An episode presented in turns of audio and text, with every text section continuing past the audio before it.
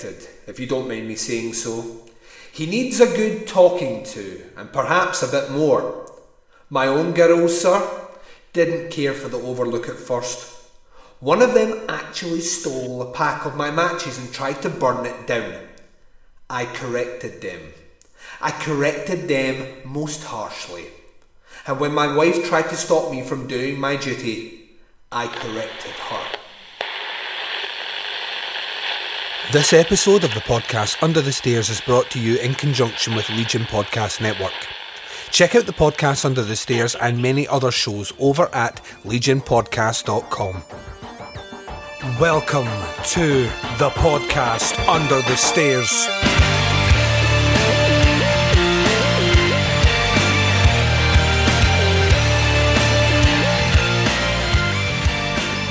Hi everyone and welcome to the podcast Under the Stairs, episode number 94. I'm your host Duncan McLeish and welcome to the show.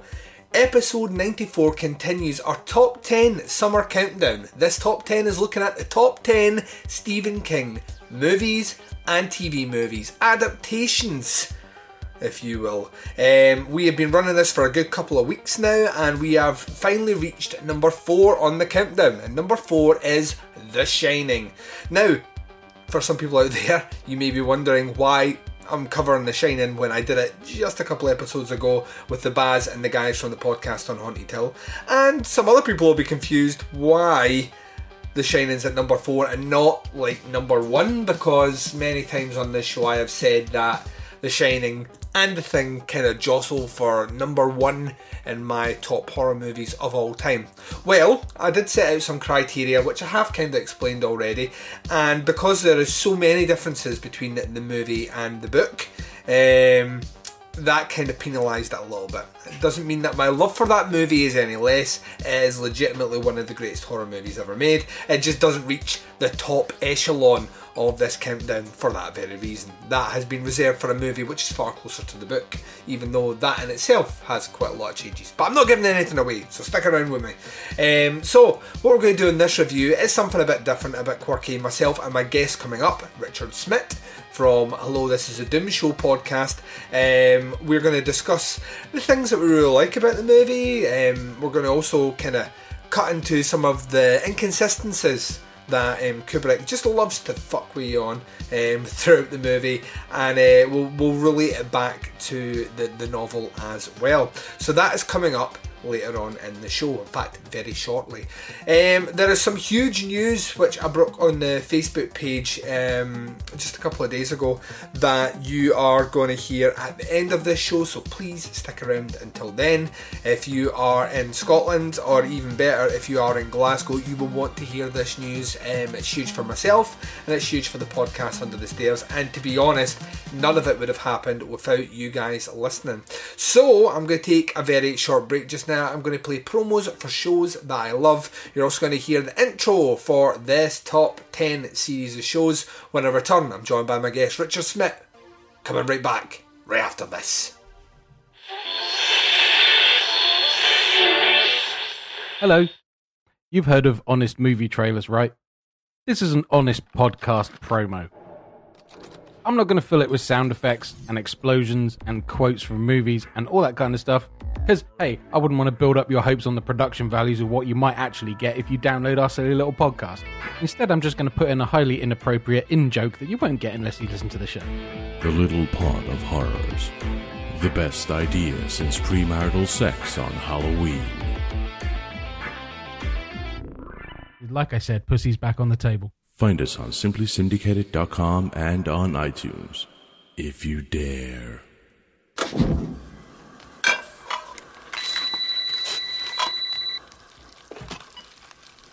Hello? Hello, who is this? Who are you trying to reach? I don't know. Um, I think you've got the wrong number.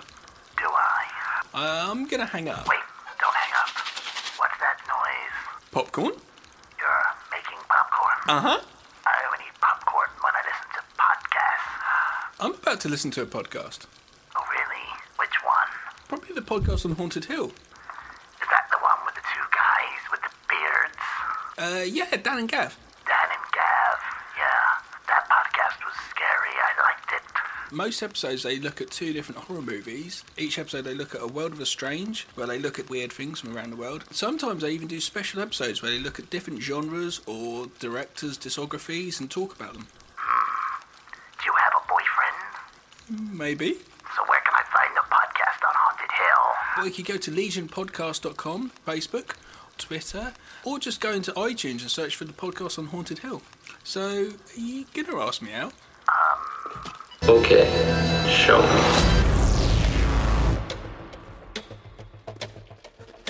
You can do nothing against the master.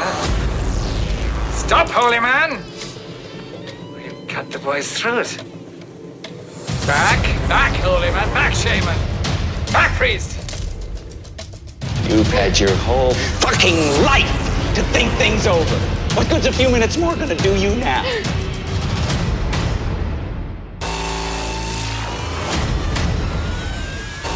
This was their burial ground.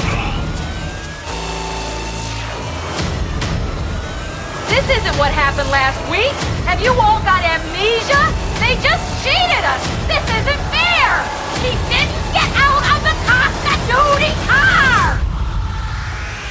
The ice is gonna break. I can hold my breath for a long time. It's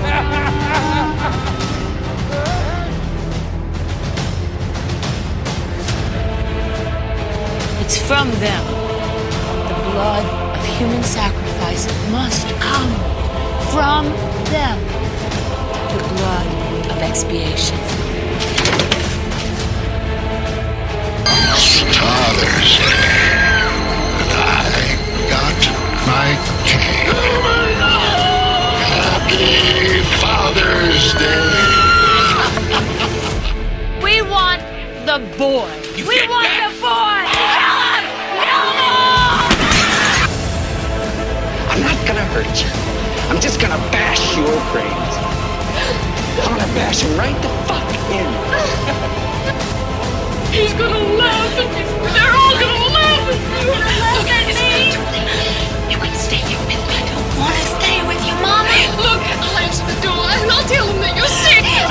that you changed your mind. Sit down and be quiet. But you are the caretaker. You've always been the caretaker.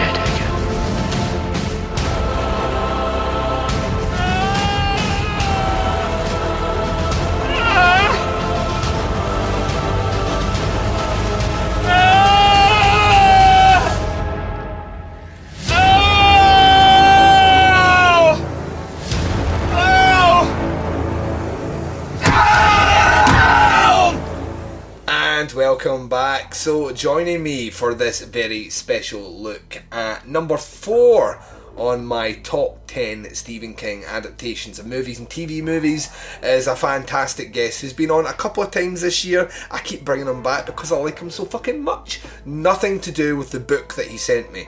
It wasn't a bribe. I am not bribed by a book. Maybe it was the book. Maybe I'm easily bribed. Right, it was the stickers that you put in it. It was I'm, I'm bought for stickers. That's what it is. uh, it's my very good friend Richard Smith from the Hello, this is a Doom Show podcast. How you doing, Richard? I'm doing very well. Thanks for having me back, sir.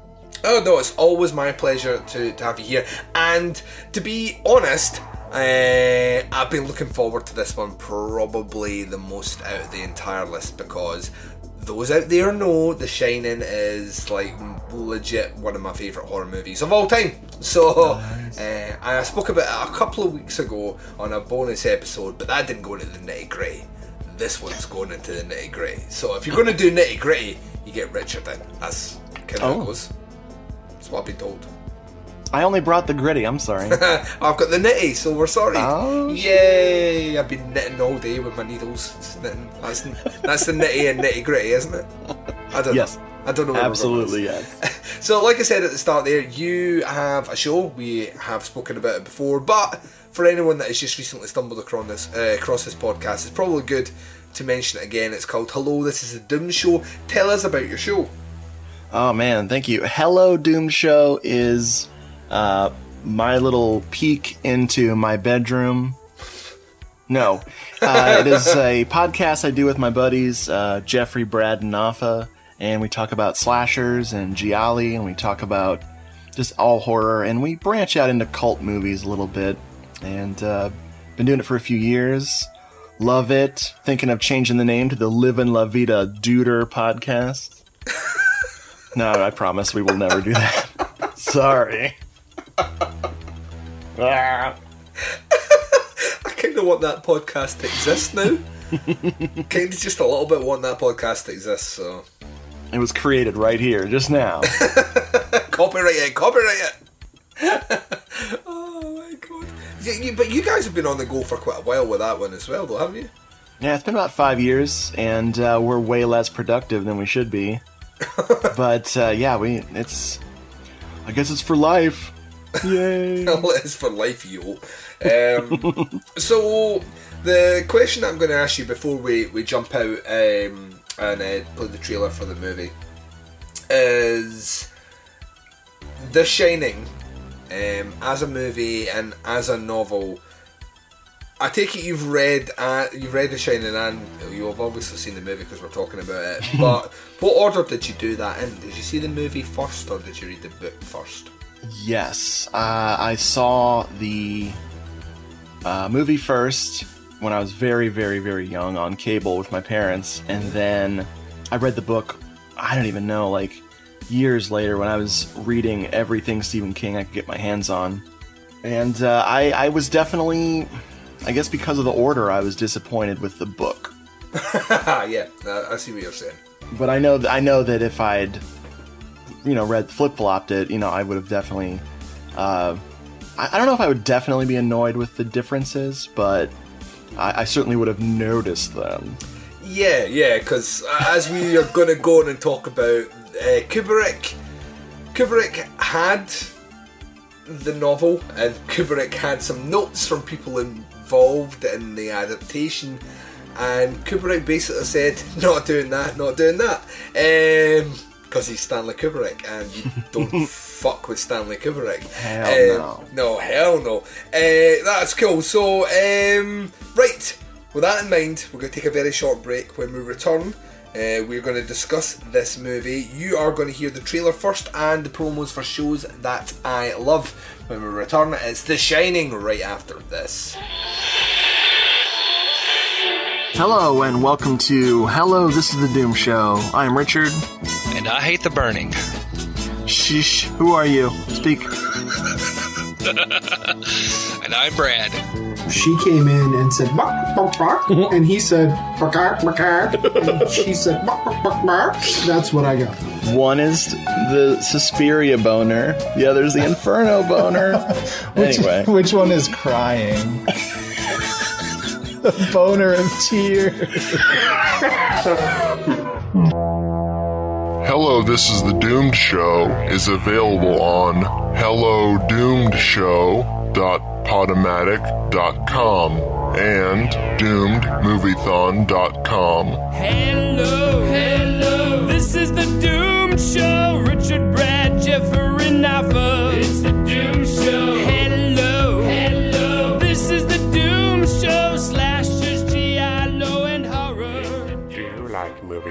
That are insightful, thought provoking, and delivered by somebody who's trained to critically dissect every aspect of a motion picture without ever having to use obscenities? Then you've got the wrong show. Kruger Nation Horror Podcast is ready to feed your slasher movie and exploitation needs. There'll be more blood, expletives, and titties than you can shake your grandma's beetle flaps at.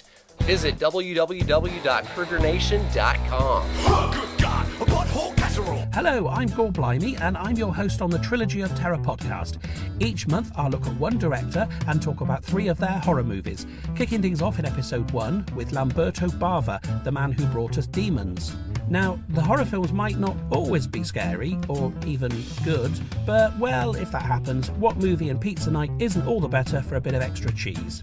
Come and check out the show at gentlemansgrindhouserecords.com or find it on iTunes and Stitcher. The Trilogy of Terror podcast, where we try three times harder to give you the willies.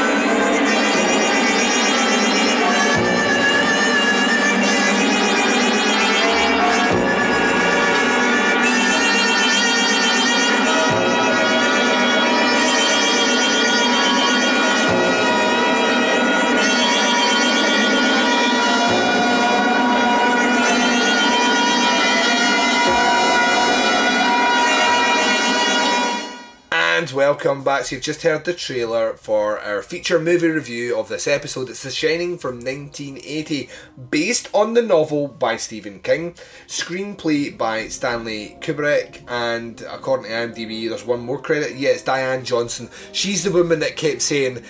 Stephen would really like it if you did this, and Kubrick was like, ha ha ha ha ha ha.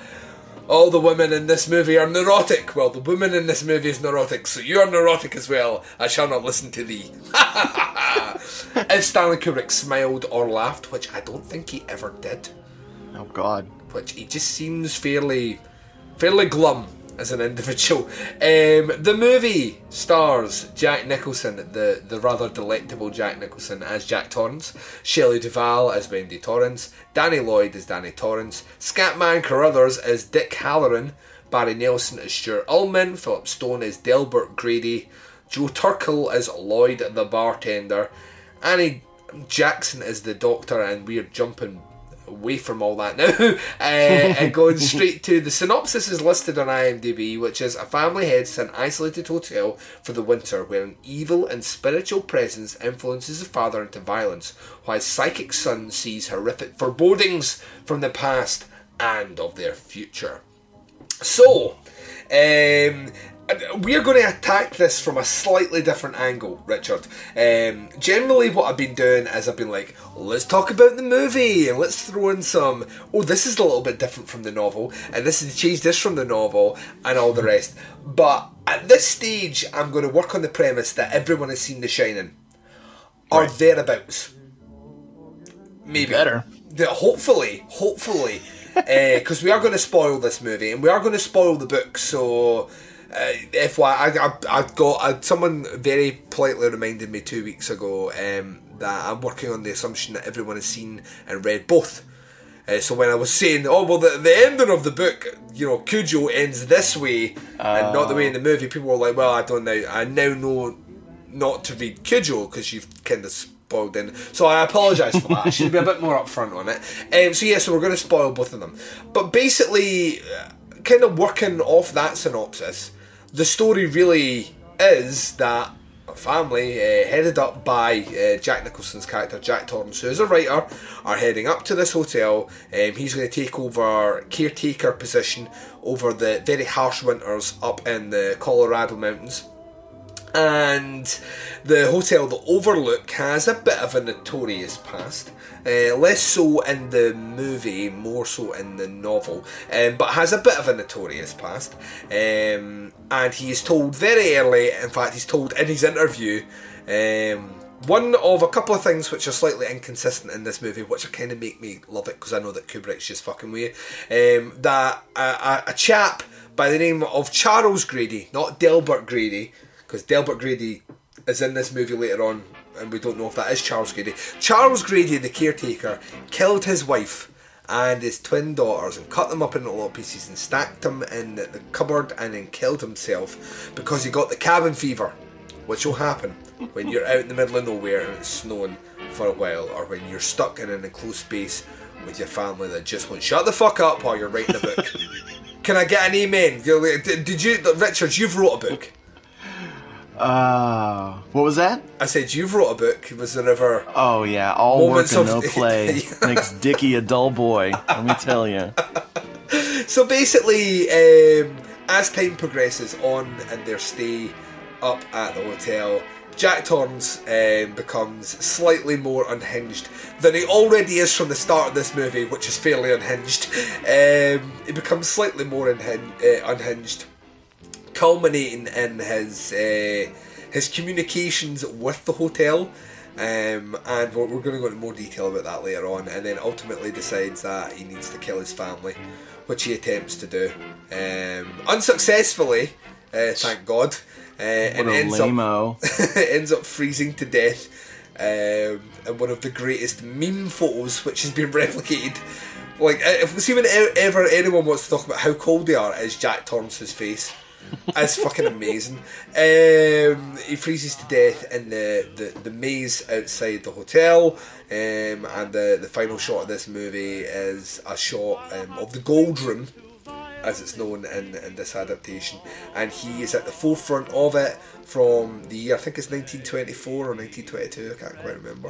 Um, and basically, the insinuation is that he has always been at the hotel, or certainly he has been embodied in his time there by someone like a spirit or a consciousness of some sort that has always been at that hotel.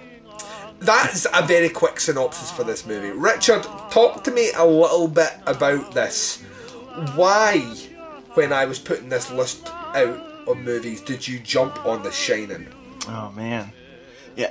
Much like, uh, much like Jack Nicholson, or uh, much like uh, Jack Torrance has always been with the Overlook. It feels like The Shining's always been with me. Uh, this film, I mean, I- love my parents dearly, and uh, they introduced me to some strange shit when I was really young. and uh, this was perfectly fine for uh, for me to watch when I was very young. I mean, I could have been uh, eight, nine when I saw this the first time, so freaked out as much as I was. I really loved this film from the get go. Um, this uh, is the reason, like uh, Jack Nicholson's performance specifically, is the reason I never trusted my father. just I just give him a sideways glance whenever he was in the room, and I'm like, "You're gonna kill us all." I know it. Just gonna move this axe from here, and we're just gonna put it outside. Is that okay, Dad? Just put. I just kept burying it. just burying it in the back. like a dog. Um, I like to pretend that uh, Jack Nicholson is never acting in any film he's in. That everything he's ever done is just a documentary of his life at the time, especially this movie. Ah, I just love the tone of this. I mean, the music is perfect, so unbelievably creepy. Uh, with uh, composers uh, Wendy Carlos and Rachel Elkind, who didn't do a lot uh, outside of this. Um, a few, a few notable things. Uh, they also used the music of, um, was it Béla Bartók? Oh, I think. Da, da, da, da. Trivia fail. I think Um, you be but right. One thing that the music provides is the tone of this film, which I think the tone is unique to The Shining. You have a non-horror director doing a horror film, so it always comes out uh, weirder and scarier than it would if this was like by someone who was known for horror. I think. Mhm.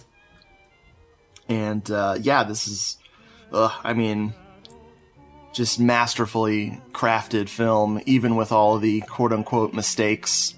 Yeah, which you've got to. I mean, I've watched Room Two Three Seven uh, several times, and I I appreciate that it's not a documentary on The Shining. It's a documentary on obsession and how people can obsess about a, th- a thing and obsess so much that they start to change the way it's perceived in their own brain and convert it into a way which makes more logical sense to them. And knowing Kubrick being as calculating a director as he was, I just I think I, I don't think he's confessing to a fake moon landing. I don't think he's trying to make an allegory for you know the the Holocaust or anything like that, or uh, uh, you know the the you know the the, the extermination of uh, of um you know the Native American population. And I mean, I don't think any of that is there. What I think he did was very, very cleverly is he deliberately put inconsistencies in this movie just to sit in your subconscious that when you go back and think about it, you go, well, that uh, oh, and that becomes unsettling. Uh, uh, thinking that you know something to be cast iron and true, and then when you think about something, realize that it's not as solid or stable as your memory first made out to think makes you doubt yourself. And when you doubt yourself that's when things get creepy. Um, and I think that's what he did. I think he just played with ideas while making this movie. I mean you don't make Jack Nicholson chop down 50 odd doors in a movie for shits and giggles. You do it because you meticulously want the right shot. You want your actors to be in the right state of mind. Everything needs to be perfect in order to, you know, to, to satisfy that uh, Kubrickian quota.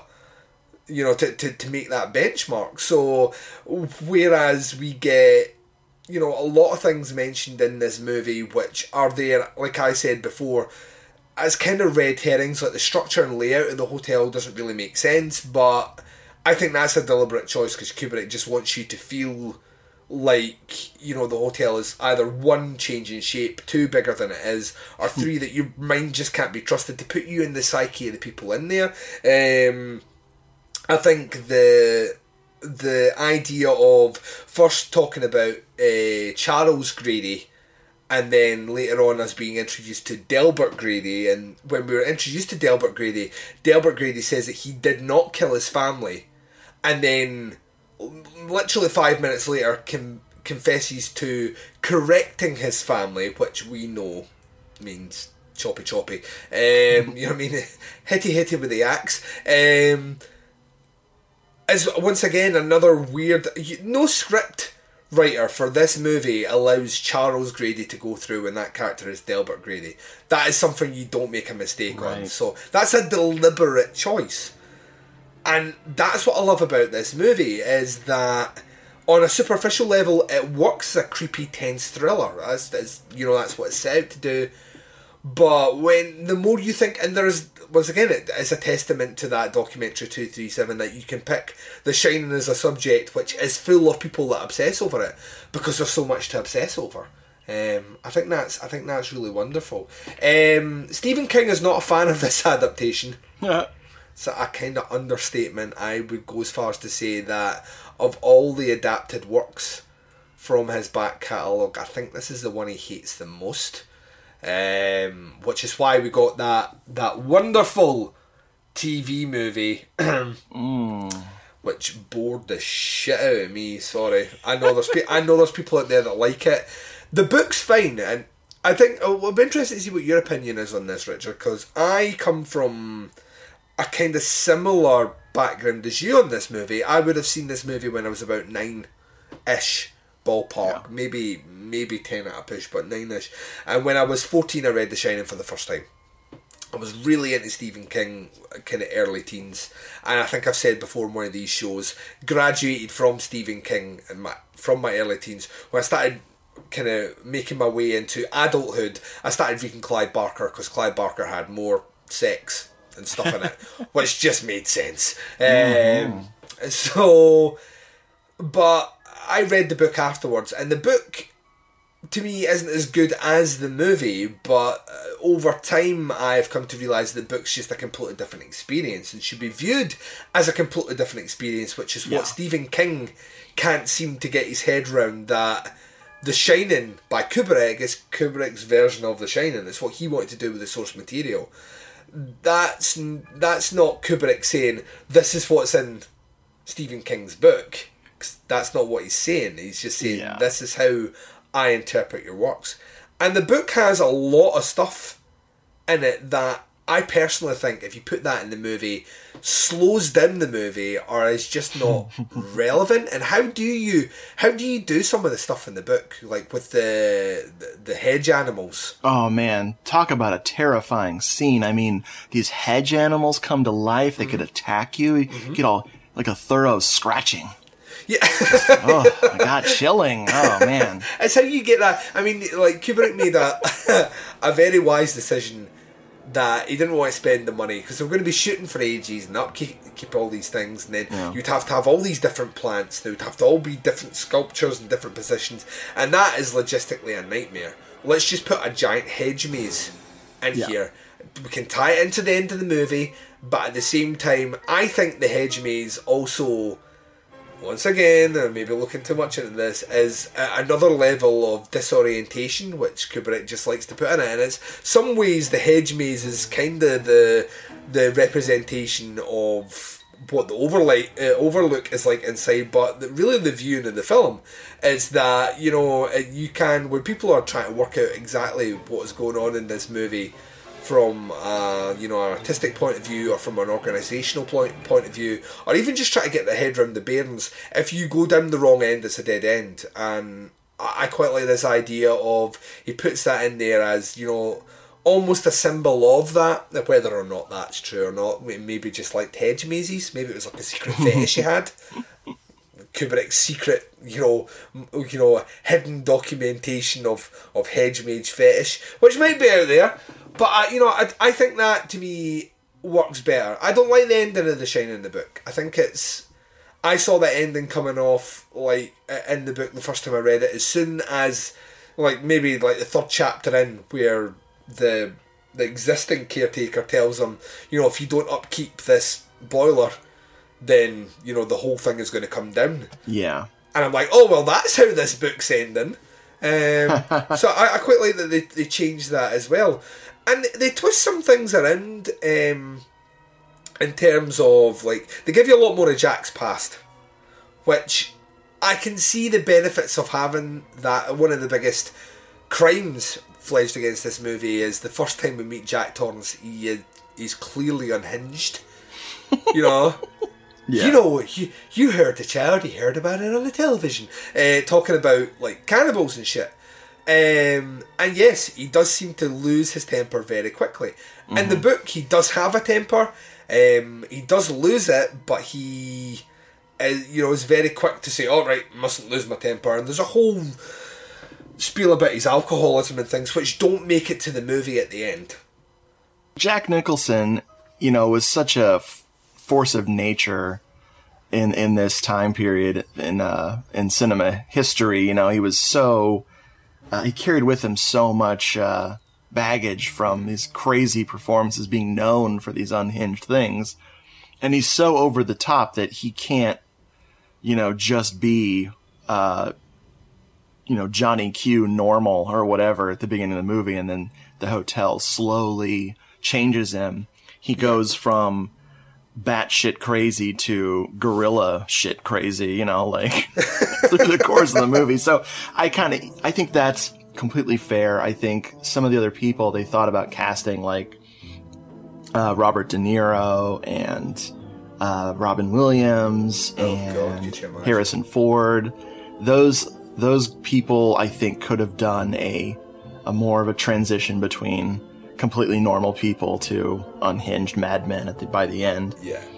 And uh, I, a scene comparing the, the the movie to the book, a scene I would have loved, and for years I remembered because the it's such a great vivid moment in the book. I really remembered it as being in the film, but it's totally not in the film. Is the uh, the is it a wasp nest that they find Yep. in the snow, and they bring it in, and because of the the heat's on inside the hotel, the wasps wake up and are swarming around uh, Danny's room. That scene haunted me for years, so much so that I could see it cinematically in my head, and then a little disappointed it wasn't in the movie. Yeah, it's um, I think it's in the TV movie if memory serves. I think they, they recreate it there. Um, th- there's a lot of repetitive themes in the book. Um, there's there, there's a lot of talk of wasps in the book, um, out with that wasp nest being found and bug bombed and brought in, and ultimately still having wasps alive in them. But there's a, there, you know, King focuses a lot on uh, when Jack's going insane or when he's thinking back over certain things. There's a lot of wasp iconography in his in his thoughts. Um, so it's one of the things he, you know, he kind of fixates on the book, which you know it, it doesn't make it to the film at all. And I'm like you, I read that and it's horrifying. You know what I mean? Like like the, the, the kid gets stung by the thing his dad gives him as a present. Even after all the reassurances to his wife, no, the bugs are dead in there. You know, he doesn't actually check um, at all. I, I think that's you know, I, it's one of those things that's really cool. I love there's a there's obviously more time in the book spent with Jack as he goes insane, which Right. you know is the like the last third of the book, um, and we don't necessarily get as much of that, but I think it works better in a movie setting the way it's captured. That when Jack finally, you know, when Jack finally does snap, when he has that conversation um, in the in the gold room with with uh, Delbert Grady, who tells him, you know, all about what his son's got, and you know, you've you some of the classic, like, you're the caretaker, you've always been the caretaker, um, and you know, then his altercation with the wife, uh, with Wendy after all work and no play, and you know the fact that he gets locked up in the the food storage. When he comes out of that, uh, he is in full rage mode. I mean, from from the moment he gets released there, he is the embodiment of evil to the end of this movie, like right to Yeah. the very end, and it's fucking terrifying. And as much as I, I, I imagine that, I know De Niro's a method actor, and I know De Niro can play scary. I've seen him, um, but I don't think any of the casting that was suggested would remotely touch on how just insane Nicholson's performance is by the end of this movie. Talk about like just embodying, carrying baggage from his his previous roles. He is, he is, he's invokes terror in me still, and I'm a fucking thirty five year old man now. You know what I mean? And like he he terrifies me in that role because there's he has one mission. His mission is to kill his his wife and child, and it's never set out in the you know in the book. It's set out that the hotel wants wants Danny because Danny's got this really powerful ability, and the hotel wants to keep him and wants to consume him. Um, it's never really spelled out that way in the movie, and quite rightly so. Everyone knows about Danny's. Well, I say everyone knows about Danny's shining power. A lot of people know about Danny's shining power in the book. No one knows about it except um, maybe Wendy, but she doesn't know what it is. She just knows it Yeah. as an imaginary friend um, called Tony, who lives in his finger. Um, so, so you know I mean? There's, there's a lot of things that are changed, but I, I think there's no way you can film The Shining as a two-hour movie. It's too long. Uh, You have to start chopping things out. When you start chopping things out, when you start pulling at threads, like we're going to remove the wasp scene. So right, we now need to remove all mention of wasps. We're gonna we need to get him in the hotel as quick as possible and not referring to his past life. So Jack is no longer a school teacher that has a huge violent temper that, you know, attacked one of his students. That doesn't exist in the movie. Once again, I'm quite happy with that. Like I say, Jack feels like an unhinged character. He's an author. Some authors are unhinged. Um, it's an you know it's an art you know what I mean? So some artists are a wee bit eccentric, you know. Some like when when uh, Stephen King wrote The Shining, um, he was very much an alcoholic and very much out his face on drugs. So you know I mean? I, I, I, it's not something I hold against the movie. He's just an eccentric guy who just wants a bit of peace and quiet to write a book, and this is a perfect opportunity to get paid while he's doing it. Um, so yeah, I think I, I, I, genuinely I know people out there are very book purists and book snobs on this one, but I think that, that there are clear. Yeah, you could argue that Wendy's character could be a bit more strong. Um, that's one of King's biggest complaints. Um, and yeah, when you look at Shelley Duvall in this movie, she constantly looks like if you if you said boo to her, she'd burst into tears. um, but I think that performance is. I mean, she went. She had to get psychiatric help after this movie. She Yeah. had. She suffered a nervous breakdown, and that's testament to how much of a bastard Kubrick is. Um, and at the same time, her commitment to finishing this role. And I think sometimes people overlook how. I mean, we've all had a job where our bosses shouted at us, and we've been like, "Fuck you," but had to continue on with the job. How Yeah. many of us have been in a position where your boss mentally tortures you for a year and you still get on with the job? um, all, all credit to her. I think she's a lot stronger than a lot of people give her credit for.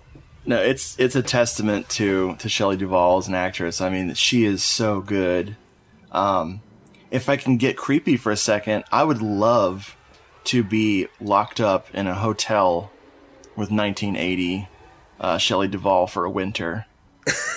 that is just a weird fantasy of mine. I, I've always found her really attractive from this time period, and Really? um, Brad, uh, my co-host on the show, I, I confessed this to him. Uh, I texted him while I was watching The Shining for this show, and yeah, he shamed me.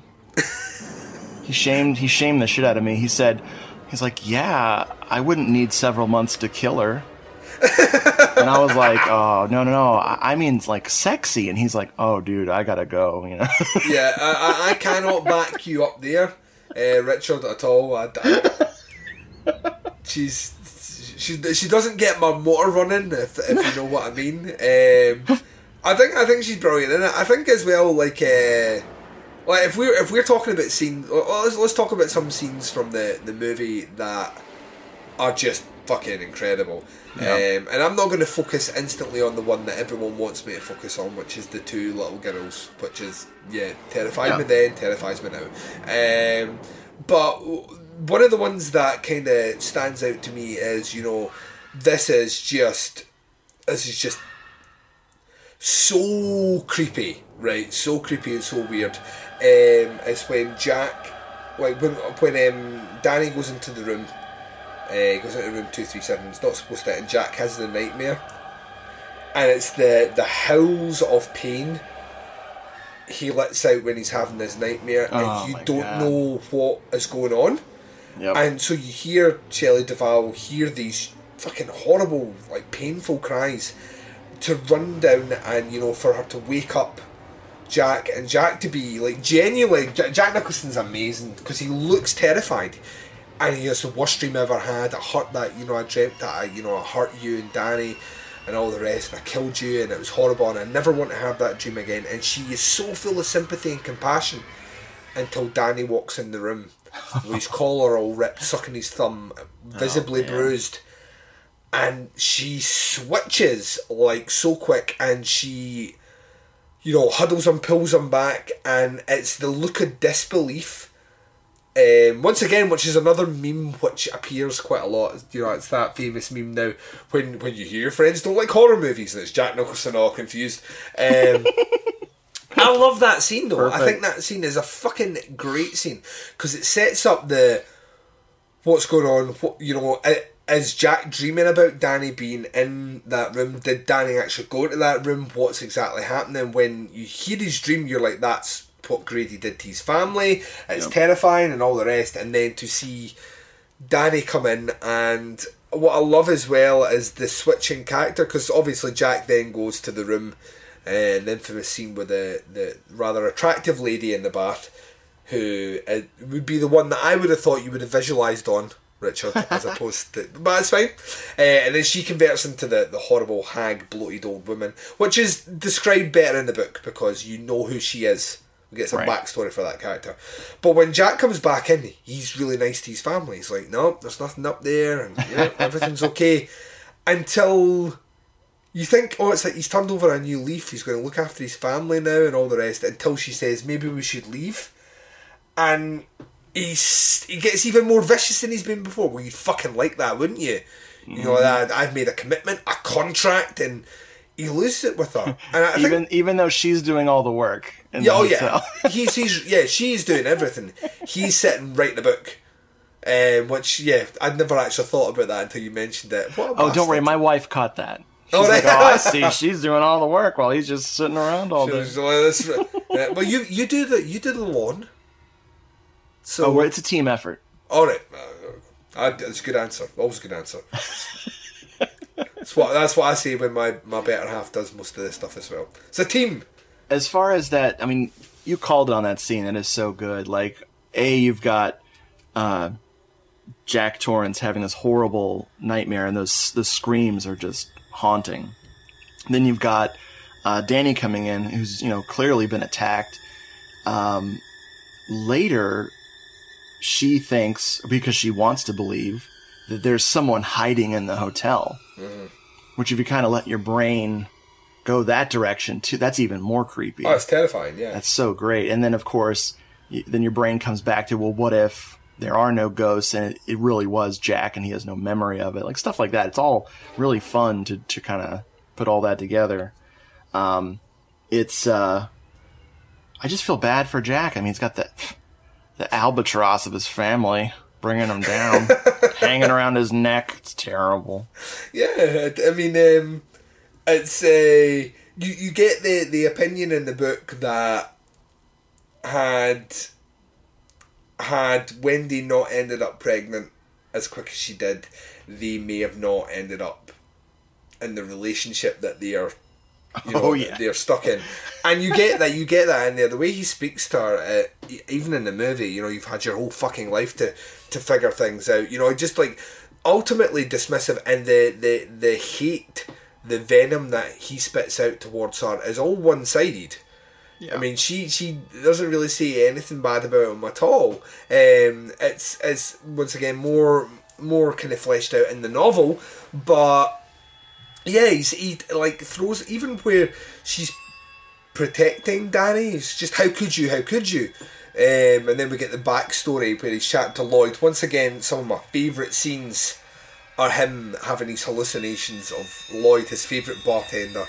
Um, you know, in the in the gold room, and the fact that you know, it, it, once again, Jack Nicholson's acting is brilliant because he's like, you know, I wouldn't touch him, love every, every little hair on the little kid's head, and then he kind of looks to the side as as if someone might be watching him. Kind of looks to the other side and then goes, "Well, there was this one time," um, and it's like how a kid explains a lie. You know, how did that how did that vase get broken? Oh well, uh, a squirrel came in through the window, uh, or, or, uh, and you know, and then uh, the squirrel fought another squirrel, and when they were fighting, which I tried to stop, they knocked over the table with the vase, and the vase broke. It's that sort of kind of kid mentality, and his mannerisms are fantastic. They capture it perfectly. Um, and the whole story about you know his temper. This is this is how we really find that Jack has a bad temper. Um, I think that's wonderful. We don't need five chapters of a book to explain that. The movie does it perfectly in a one minute conversation between Jack and basically someone from his head, um, which I think is, is great as well. Um, I, I love the fact that some people may argue this point. I love the fact that they kill uh, Dick in this movie. I love the fact Yeah. that Dick does everything in his power to get back to that hotel. Finally oh, makes it back to the hotel, just gets to the door and takes an axe to the chest. Let's talk about Scatman Crothers. Man, this, you know, of all the things that I love about watching and rewatching a movie is all of a sudden somebody strikes you and you're like, God, I, how have I never thought about this person more than, you know, just when I see this film? Scatman Crothers, this like a performance of a lifetime. Like he is so on and so good, and you instantly like him, you instantly care about him, and he's like this, the the hero that, well, attempted hero. Mhm. Um, I mean, like everything about him, beyond his goodness, is totally badass. His frickin' bedroom, for one thing. His bedroom is just like a saucy love palace. The only thing missing is the you know how there's those sexy uh, like Nubian princess kind of paintings that are like just oh it's just so beautiful. The only thing wrong with that scene is why aren't they real and why aren't they like in bed with him like he's got a girl on each arm like that's how badass he is in this movie. But yeah, I agree. He- he should, so that should have happened. Make it happen. Um, also, he looks a little like my stepdad. Like, um, imagine a white Scatman Crothers, and you've got my uh, my stepdad Ed. so, just just to give you an idea of my life. You're it's amazing. I'm, I, I'm have always said you're such a cool motherfucker, Richard. Always said. Oh, thank you. But yeah, he's he is like once again. I think the movie like is a, a testament to great filmmaking. Which, by the way, Kubrick was a great filmmaker. Like all the characters are fully realized in this movie. Like every single character we meet, even down to Ullman, who is completely different than he is in the book. He's you know this just this kind of hotel manager, run of the mill sort of guy. In the book, he is a pedantic bastard who's very obnoxious and all the rest. but they changed that. But speaking to Ullman, you kind of in the movie, you kind of get a gist of who he is, what he does, the burden on his shoulders, and then he's out the movie, and that's all we need. All we need Yeah. from him. Uh, Perfect. Um, the the casting of Danny actually is brilliant. I, I really like Danny in this movie um, because he acts like I imagine a small child with an abusive father would act. He's constantly walks on eggshells around his dad, um, but not around his mum. Around his mum, he's really warm and you know full conversations and all the rest, which is once again in diametric uh, opposite from from the book because in the book he's closer to his dad than he is to his mother, but. Um, they, they, they, they reverse that for this movie, so he really does have a lot more fun with his mum than he does with his psychotic dad, which would make sense. His dad snapped his collarbone when he was three.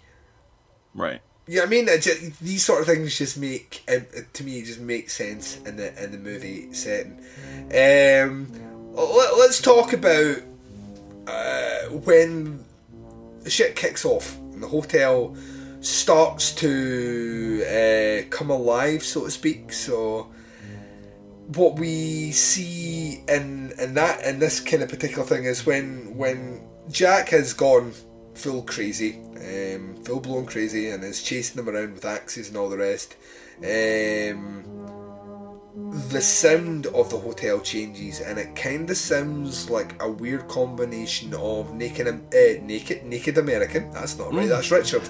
Like um, Native American chanting, um, and these kind of pulsating rhythms and all the rest. that's tied up this mania. Um, which kind of adds to the, the speculation wasn't because the hotel was built on an Indian burial ground, which is, you know, what, why not? At this stage, it could be anything. Um, but we get one of the greatest kind of throwaway shots in the history of cinema, in my opinion. Um, and it's that scene of the person in the furry bear outfit giving Oh, head to the guy in the suit. And it's the fact that they both just turn around at exactly the same time and look out, and it's Dude. so unsettling. And I, I realised recently on recent watches, um, in fact, the most recent watch, uh, I realised that, and I mentioned it a couple of weeks ago, that the bear Yes. suit is assless. Yes! I was just gonna say that. I had I had never noticed that before, and I don't know if that's because I now have a high high def version of God bless high definition. I already thought that scene was very creepy. Oh my god! Because I, I had to modify my costume. It was to- it wasn't backless or no, I don't have that.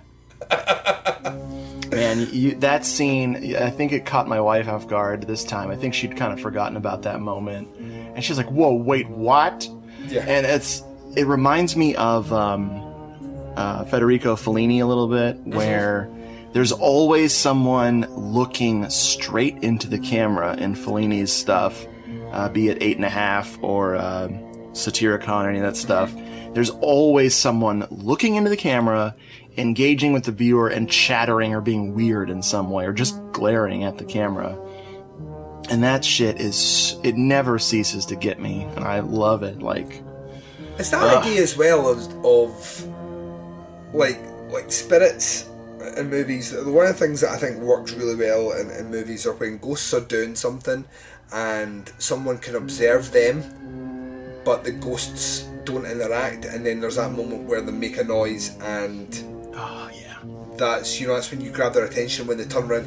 It's terrifying, and it's it's, it's a shot. It's just a one shot throwaway, and then we have the the dead guest with the blood on his forehead dripping into his whiskey, going lovely party, um, you know, and, and all these things. And by then, uh, uh, it's like the hotel's mania has reached fever, kind of fever pitch. Um, that I think works really well. I think the, these kind of small, quick shots of things in the movie with those musical stabs, which come after the effect, like when we see the the twins, hello Danny, you know what I mean? Mm-hmm. Like when we see them, the first time we see them, we don't get the you know the music hitting in. The music doesn't come in until after he's realised he's seen those two girls. And I think that's wonderful because as you first see them and you're like, oh, what's going on here? You kind of settle down, and that's when the musical stabs start coming in, that dramatic hit of music, which then makes you jump again because Kubrick is a prick.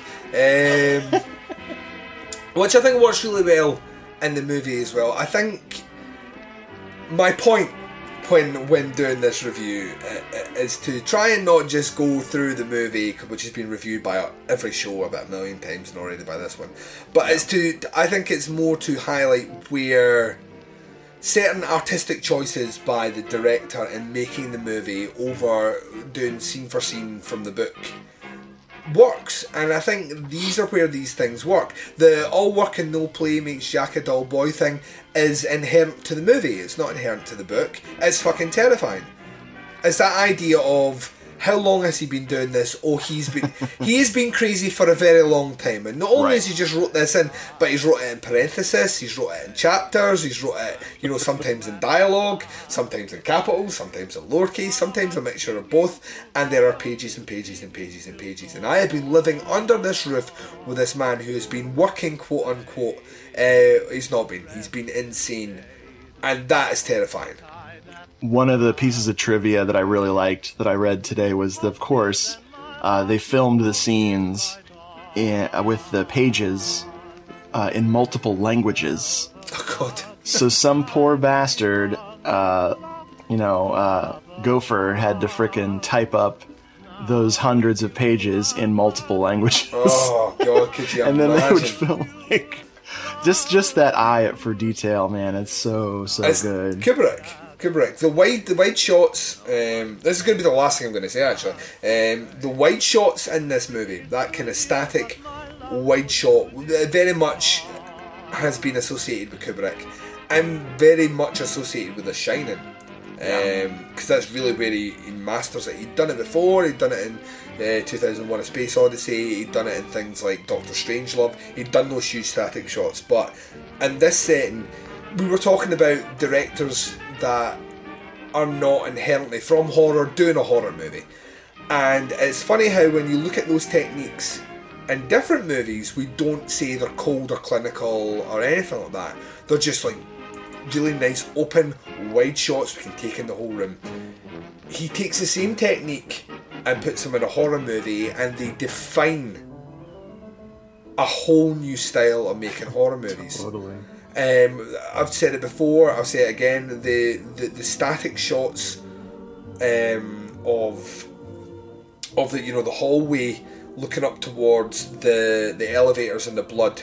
Um, that shot and its position while you're waiting for things to happen must have been an impact on um, Blatty's Exorcist Three.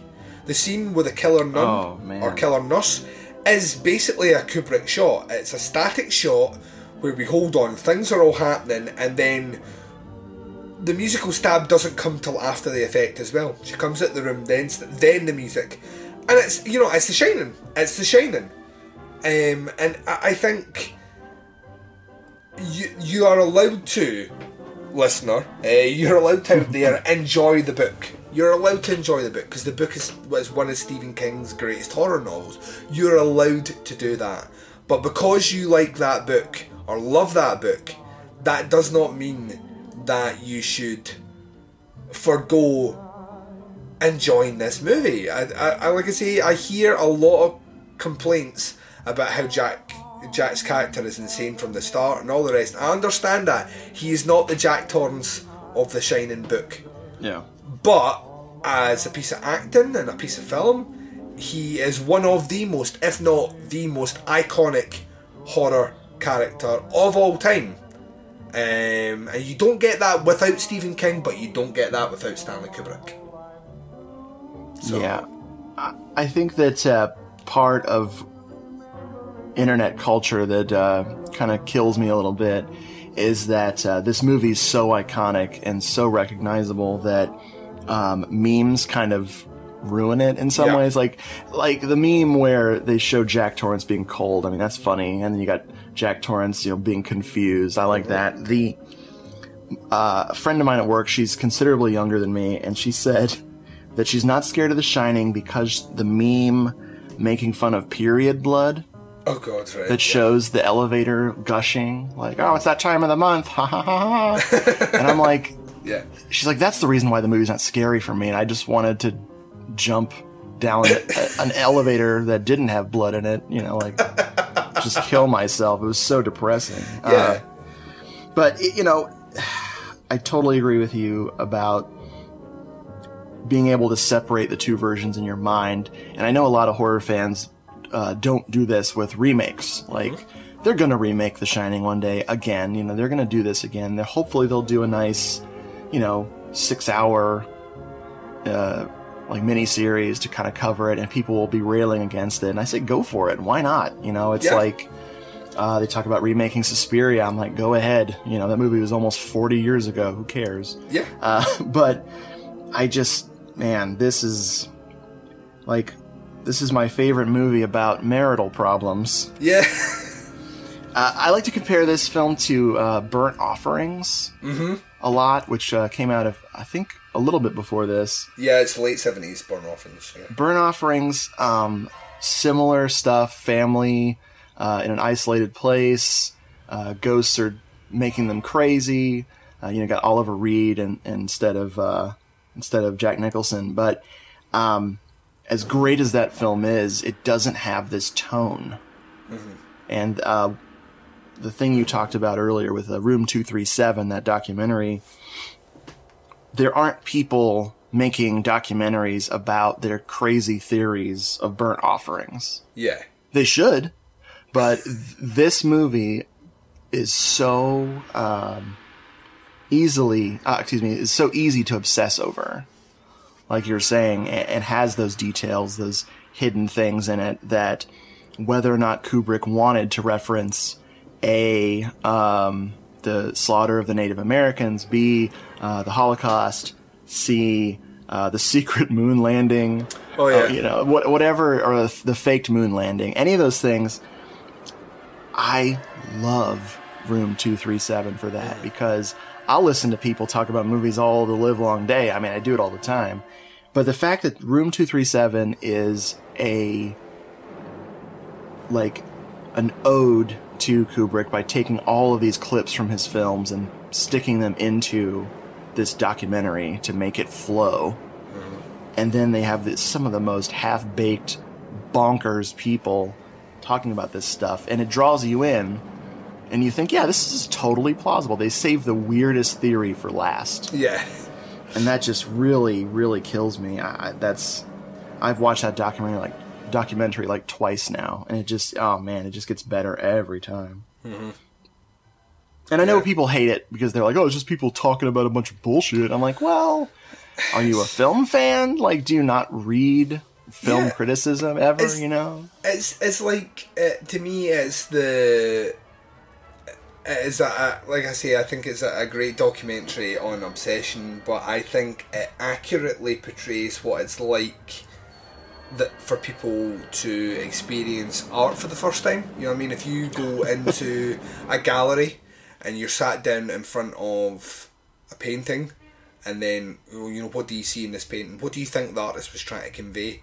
Um, 99% of the time, people will return an answer which is more relevant to them, how they feel or how they look up upon the world, than necessarily the artist. This is just how we connect to things as people.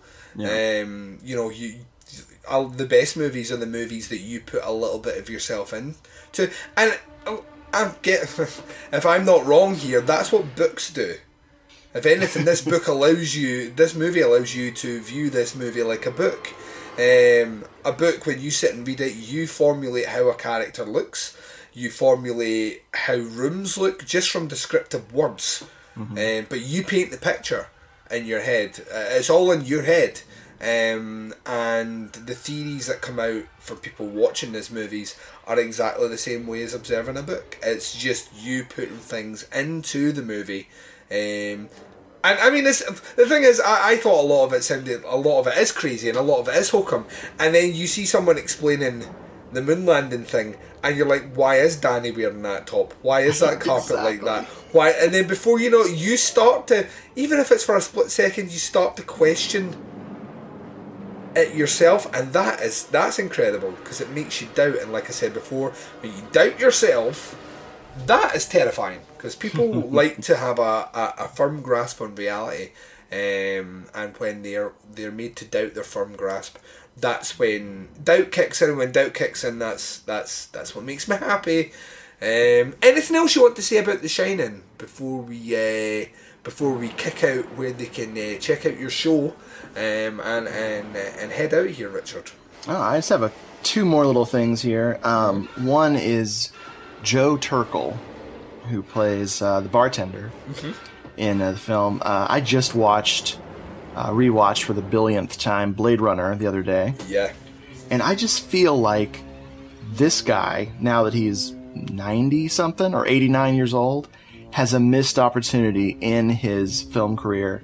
Can you imagine if he had his own horror franchise Oh God. playing anything? I mean, Yeah. just anything. Like, I don't care. He could be uh, a Pinhead or a Dr. Giggles or a, what? He could have been chasing Michael Myers when. Uh, when uh, Donald Pleasence passed away, you know who cares? Just I love Joe Turkel. He's so underrated.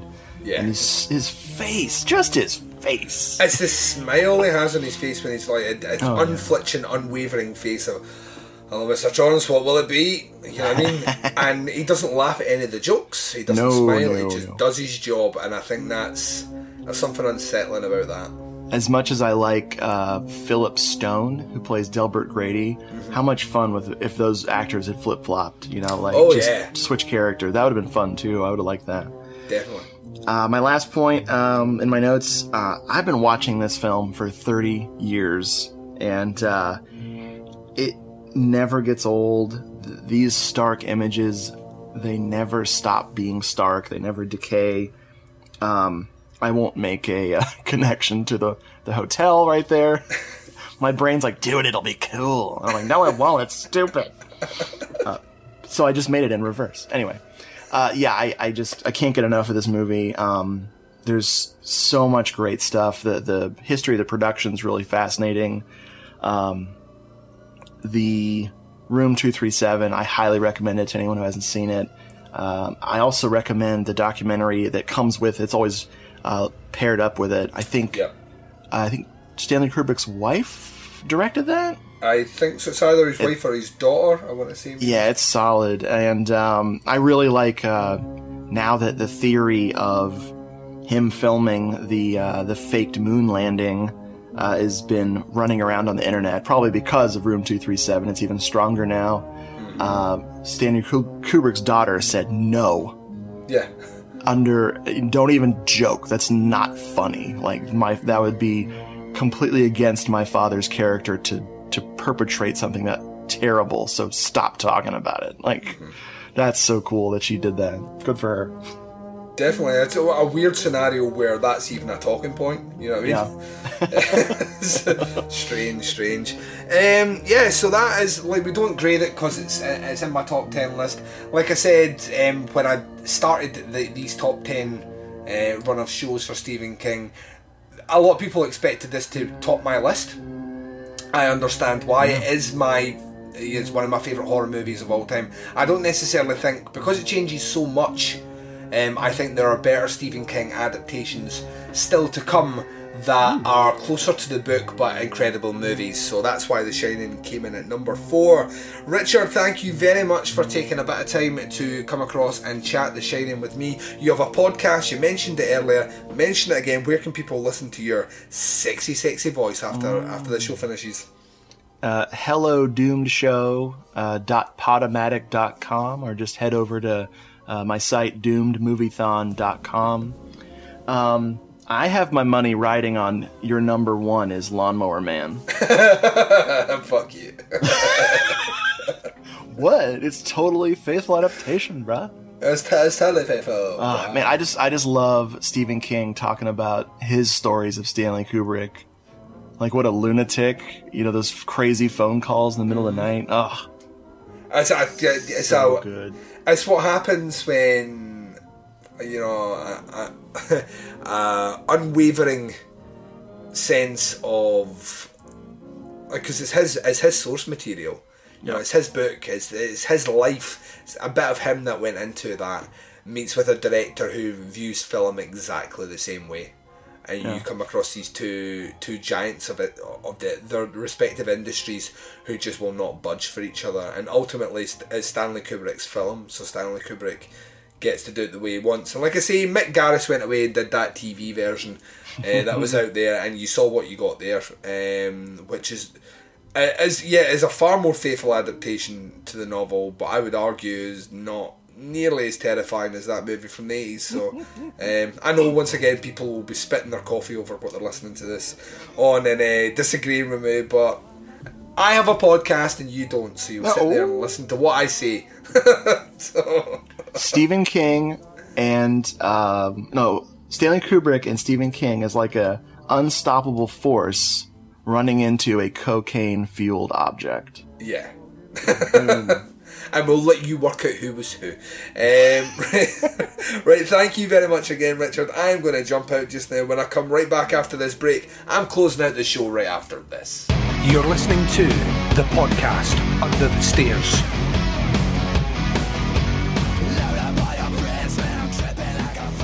And you've been listening to the podcast Under the Stairs, episode number 94, where we looked at number 4 on my top 10 Stephen King adapted movies and TV movies, the very special Summer Top 10 Countdown.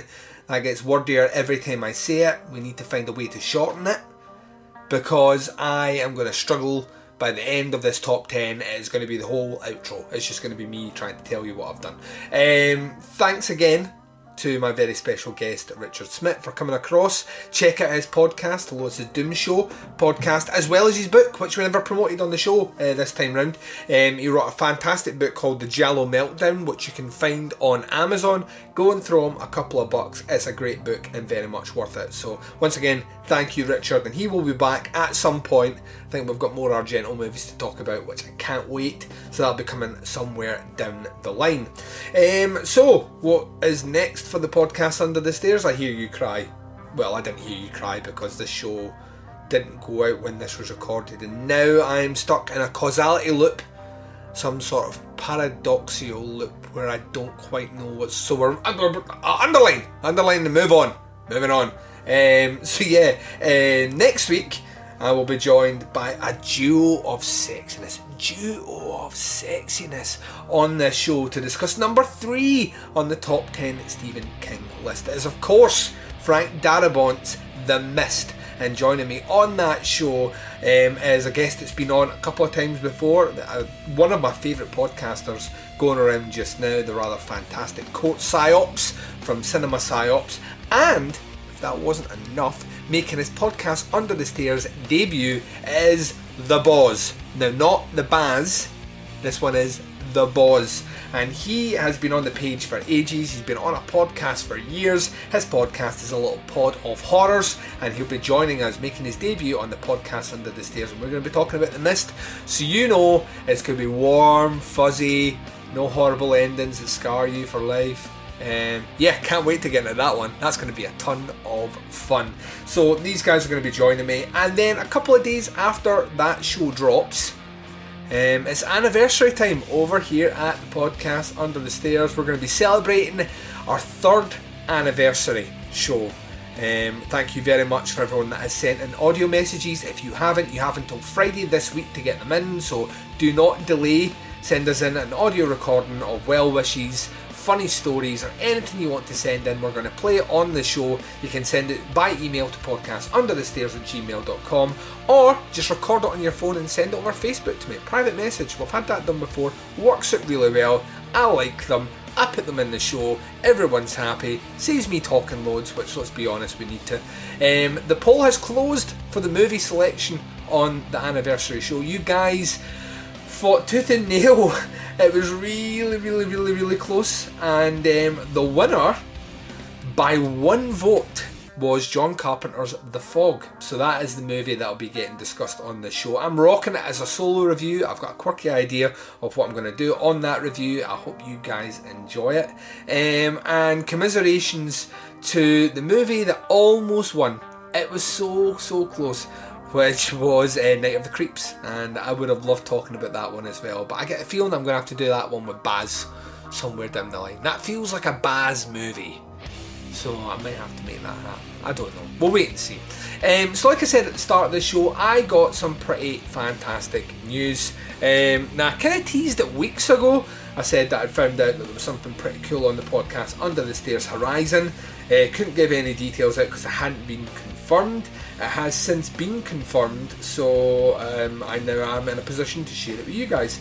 Um, coming up in October, October 29th to be exact, uh, there is a very, very special um, festival day thing, horror thing, event. I think uh, officially what is known as is the Glasgow Horror Festival.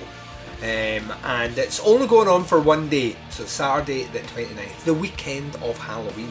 It has been organised by Popcorn Horror, which is a digital magazine which is produced in Scotland, which is fucking huge. I love anything that happens in Scotland which relates to horror. Um, I think that more people in Scotland should do more things related in horror, but it's great to see that that has a. that is making its way. It's a great magazine actually. I checked out the their August edition, which you can go and subscribe to at popcornhorror.com forward slash download dash magazine dash August dash 2016 or just visit, popcornhorror.com um, and you can download the magazine from the links in there. Um, there is a advertisement in that magazine uh, for the podcast Under the Stairs, which is pretty cool. But that's not the huge news. Like I just said, they're putting on this festival date, um, and they're getting short movies, horror directors. Um, they're getting all sorts of arts and crafts shops from all over the place that do horror content. There's tattoo artists attending. I don't know if they're tattooing, uh, but there's tattoo artists attending. It's going to be like a big horror hug um, for the community of uh, horror fans in Glasgow and the surrounding areas, or anyone that was to travel out with to it. It's being held um, this year at Blackfriars Pub in Merchant City in Glasgow, and tickets are only £8 at the moment, and it runs from 1pm to 1am. So we're talking like full on day of horror for £8 is nothing.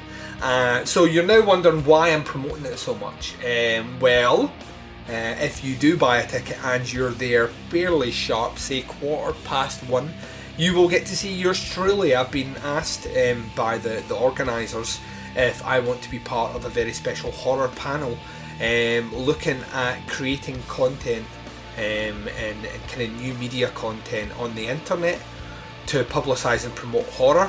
Um, and as such, they have uh, they have seen unwise uh, to ask me to, to come along and kind of represent podcasts on that panel. So I'm really looking forward to it, um, and I'm really looking forward to, to actually making a lot more friends in the in the Glasgow area that are into horror because albeit this show has existed for almost three years and it's a Scottish podcast, uh, we generally have about two thirds of our listenership in America, and I love my American listeners, but there is a there's a language barrier there sometimes um, where I'm saying things or the Baz especially come on the Baz sometimes it's like listening to a man chewing bees um, He's to hate me if he hears this back.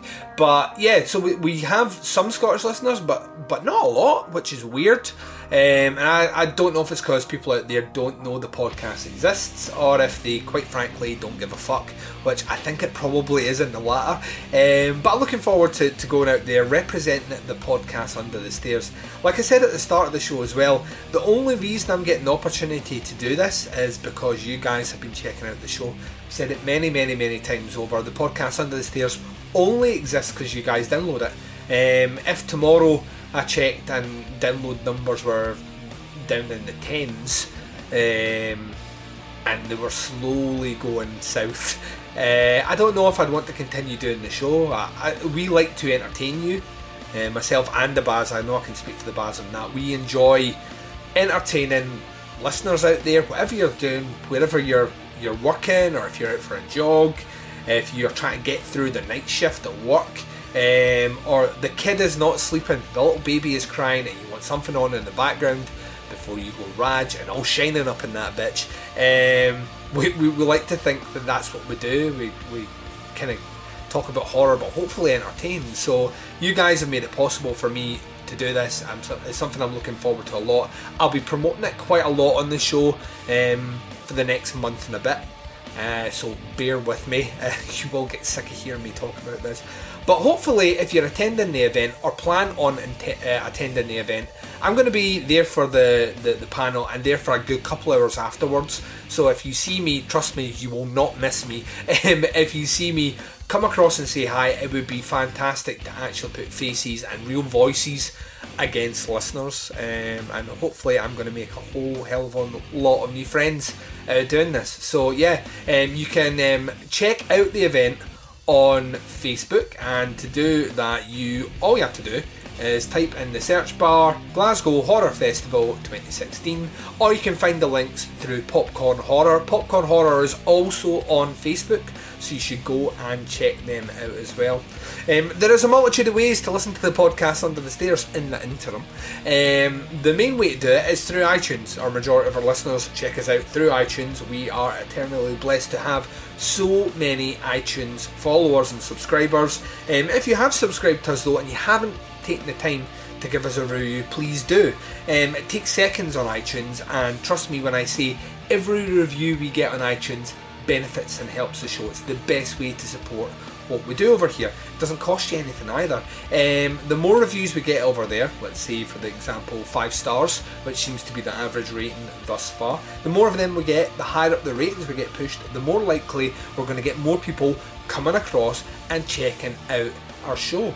Um, you can listen to us also on Stitcher Smart Radio. You can listen to us on SoundCloud and visit our website, tputscast.com. There are also other ways to interact with us on the social medias.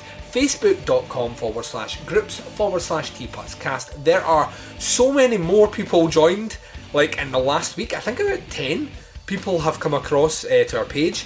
Um, a lot of people just checking out the show for the first time, so welcome. Uh, to, to to our little horror community. Um, it is the one thing that I'm most proud of from doing the show is the tolerance and fun that that Facebook group page has. So thank you very much uh, for joining that page. You can t- interact with us through Twitter and on Instagram at tputscast for both. They are adminned by the Baz, so you are really dicing with the devil when you. Um, when when you send anything in there because the Baz is a seedy bastard. I don't need to tell you that. You guys know that. He's in charge of those. So there you go. Right, I've blabbered on so much at the end of this episode. Um, all I want to say is once again, thank you very much for supporting this show. Uh, we are weeks, uh, a week and a bit away from our third year anniversary, an event that, trust me, when I say I did not think I was going to achieve. Um, I still don't think that. I can't believe we've made three years already. Uh, it doesn't feel like the show's been on the go that long at all. Um, but that's because of you guys. You make it so fun and so easy, and I can't thank you all. From the bottom of my heart, honestly, everything you do in the way of reposting, just interacting with us, and checking out the show makes it all worthwhile. So, whatever you're doing out there, wherever you are, whatever time zone, whatever country, whatever language you speak, um, Thank you very much for supporting the podcast Under the Stairs. Please take care of yourselves out there. This is Duncan McLeish broadcasting live from Under the Stairs, signing off. Midnight